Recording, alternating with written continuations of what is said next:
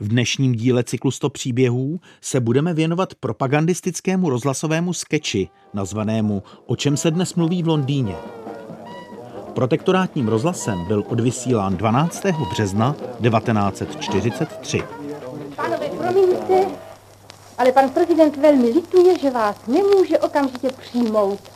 Má právě u sebe velmi významnou politickou návštěvu. Ale dovolte... Vždyť jste slyšel, pan prezident má právě důležitou konferenci.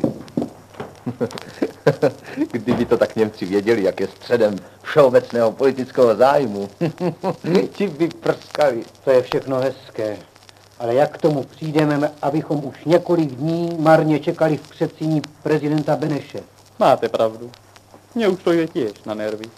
I já už sem chodím celé dny a pán Beneš nikdy nemá chvíli kedy, aby mě přijal. Ale pánové, co je to za řeči? Tahle věčná londýnská mlha mě určitě zabije. Takhle, už tě mám dost. Celý den neděláš nic jiného, než věčně naříkáš. Ty jsi ale pěkný hrdina. Jaký pak hrdina? Sedíme tady už čtyři roky. To pak tahle zatracená válka nebude mít konce. A k tomu ti angličani. Mi už taky na nervy. Stýská se vám asi po buchtách a po andul. Ale nemluv. Ale, ale mládenci, nemusíte se přece hned hádat. Právě nyní, když už vítězství je před námi a kdy to s těmi prokletými Němci už brzo praskne. Jen si vzpomeňte na to, co náš prezident Beneš řekl ve svém posledním projevu. Ale ten už toho napovídal. To je jen propaganda. Ale skutek utek. To byl začátek protektorátního klipu nazvaného O čem se dnes mluví v Londýně, který byl odvysílán 12. března 1943. S badatelem a hudebníkem Radkem Žitným si budeme povídat o tom, co vlastně ty pozdní propagandistické skeče, to znamená ten závěr války 43, 44, 45, co přinášeli třeba nového oproti těm předchozím? Byla to takzvaná druhá vlna skečů, to znamená první vlna začala na podzim roku 1941. A tahle druhá vlna byla ve znamení větší politické tendence, vystřídala se řada autorů, ale vystřídali se hlavně účinkující. Jedním z těch stálých tam byl zde v roli pana Kóna Karel Postranecký z divadla Vlasty Burjana, byl to stálý Jindra Miškovský v roli Edvarda Beneše a pak už se tam střídali ti profesionální rozhlasoví herci, což byla zde v roli sekretářky Jaroslava Vacková a v roli těch dvou to byl pan Václav Piskáček a Karel Kastner. Co se týká toho obsahu, tak reagovalo se na aktuální situaci, konec konců bylo to v rámci programového vysílání kdysi a dnes, nebo dříve a nyní.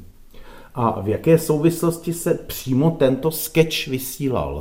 Tento sketch se vysílal v souvislosti projevu Karla Hermana Franka v Lucerně, který pronesl 23. února roku 1943, kde vyzýval v podstatě k zastavení všech eh, výrobních prací nebo výrobních postupů v protektorátu, které nesouvisí přímo s válkou. To znamená, vyzýval k tomu, aby se vše přesunulo k výrobě zbraní, k průmyslu, který podporuje armádu a tak dále. To znamená, byl to velmi zásadní projev, co se týká existence protektorátu.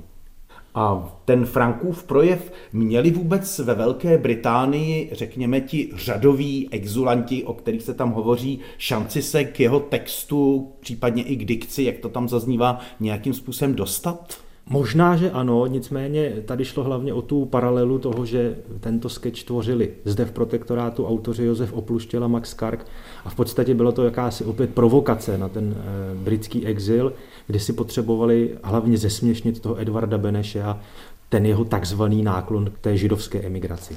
Pozor, vysoká politická návštěva už odchází. Tak kouknou, pane prezident. Můžeme jim věřit.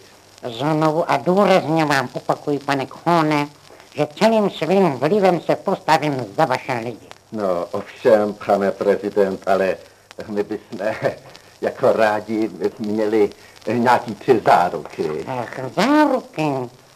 Ale prosím, pane Khone, nikdy jsem se netajil svými sympatiemi k židům. Sám přece víte nejlépe, že jsem měl velmi dobré vztahy ke všem vašim institucím. Častokrát jasně a závazně jsem formuloval svůj vztah k otázce židovské. Zacházení se židy ve vnitřním životě státu bude zkouškou naší příslušnosti a ne odklonu od západní kultury. Židé budou používat vedle samozřejmých občanských práv také všech práv menšin. Hm. No, ujišťuji vás, že své názory i v politice uskutečním a proto můžete vždy se mnou počítat. Krásně jste to řekl, pane prezident. Já jsem věděl vždycky, že jste náš člověk. Děkuji vám jménem svého lidu. Naschledanou, pane Kone. Naschledanou, pane prezident. Naschledanou, naschledanou. Nás si prosím ani nevšimne. Který jas mi jen poradil, abych jel na tenhle anglický ostrov. Co je mi do angličanů, američanů, holanděnů, poláků a francouzů. Ti naši doma mají aspoň půdu pod nohama a střechu nad hlavou. Jak bych byl rád tam u nás. Jak je tam asi krásně v mé vlasti. Ale my, my nic jiného než čekání, čekání a zase jenom čekání.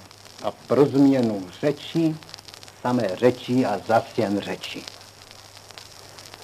Ten antisemitismus byl obvyklý v těch skečích nebo se objevoval třeba jenom výběrově a nějak úderně? Ten antisemitismus byl naprosto zásadní složkou všech těch skečů. V podstatě ty skeče se jmenovaly v tisku, byly nazývány jako protižidovské, případně politické, ale to protižidovství, to antisemitství tam bylo jednou z hlavních linií. A co víme o dalším osudu těch stěžejních autorů a účinkujících? Tady jsou podepsáni dva autoři, Josef Opluštil, stálý autor, který se po válce stal agentem státní bezpečnosti po té, co byl odsouzen a později propuštěn na amnestii.